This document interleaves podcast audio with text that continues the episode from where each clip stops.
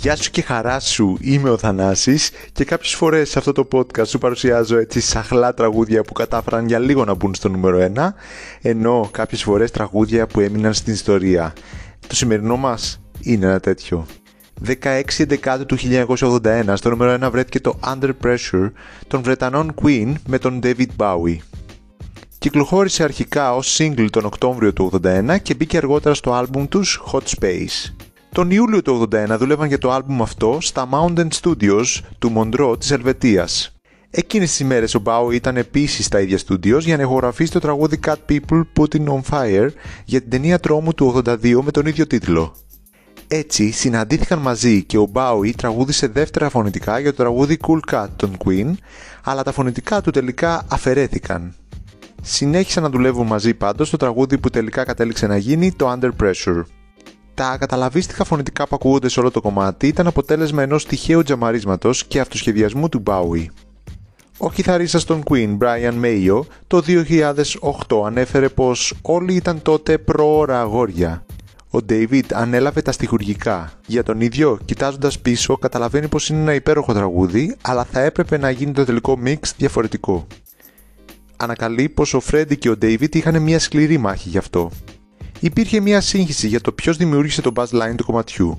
Ο μπασίστας John Deacon είπε ότι το δημιούργησε ο Bowie, ενώ ο Brian May και ο Roger Taylor είπαν πως το έκανε ο Deacon. Μάλιστα ο Bowie είπε πως το bassline ήταν ήδη γραμμένο πριν καν συμμετέχει ο ίδιος. Οι κριτικοί το αποθέωσαν βάζοντάς το στα καλύτερα της καριέρας των Queen και του Bowie, αλλά και στα καλύτερα τραγούδια όλων των εποχών είπαν πως είναι ένα γιγαντιαίο ροκ τραγούδι που ξεχωρίζει από το άλμπουμ, αλλά και ένα απίστευτα δυνατό και συγκινητικό pop κομμάτι. Αργότερα ψηφίστηκε ως η δεύτερη καλύτερη συνεργασία όλων των εποχών σε δημοσκόπηση του Rolling Stone. Αναφέρεται ακόμα ότι έχει ένα από τα καλύτερα bassline της ιστορίας. Το βίντεο κλιπ δεν δείχνει κανέναν από τους καλλιτέχνες γιατί ήταν εκείνη την εποχή σε περιοδίες. Για να αναδείξει το θέμα της πίεσης, ο σκηνοθέτης David Mallet έβαλε μαζί στο υλικό από κίνηση στους δρόμους, εκρήξεις, διαδηλώσεις, δυστυχήματα με αυτοκίνητα και υλικό από βοβές ταινίες της δεκαετίας του 1920, όπως το θορυκτό Ποτέμνικ και το Νοσφαιράτου. Το βίντεο προωθεί την κουλτούρα του πολέμου ενάντια στις πολιτικές μηχανές και ταυτόχρονα τη θέληση για αγάπη και διασκέδαση. Σίγουρα μπαίνει στα καλύτερα βίντεο clips όλων των εποχών. Ο Vanilla Ice κατηγορήθηκε ότι χρησιμοποίησε το Buzz Line στο τραγούδι του του 1990 το Ice Ice Baby. Αρχικά αρνήθηκε πλήρως τις κατηγορίες, μετά είπε ότι το τροποποίησε, όμως δεν πλήρωσε καθόλου πνευματικά δικαιώματα. Μετά από μήνυση από τους Queen και Bowie, έλαβαν αυτοί οι credits για το δήμα που χρησιμοποιήθηκε. Στα charts έγινε το δεύτερο νούμερο 1 των Queen στη Βρετανία και τρίτο του Bowie και μπήκε επίσης σε υψηλές θέσεις σε πολλές άλλες χώρες. Δεν λέω τίποτα άλλο, πάμε απλά να απολαύσουμε ένα από τα τραγούδια της ιστορίας της μουσικής.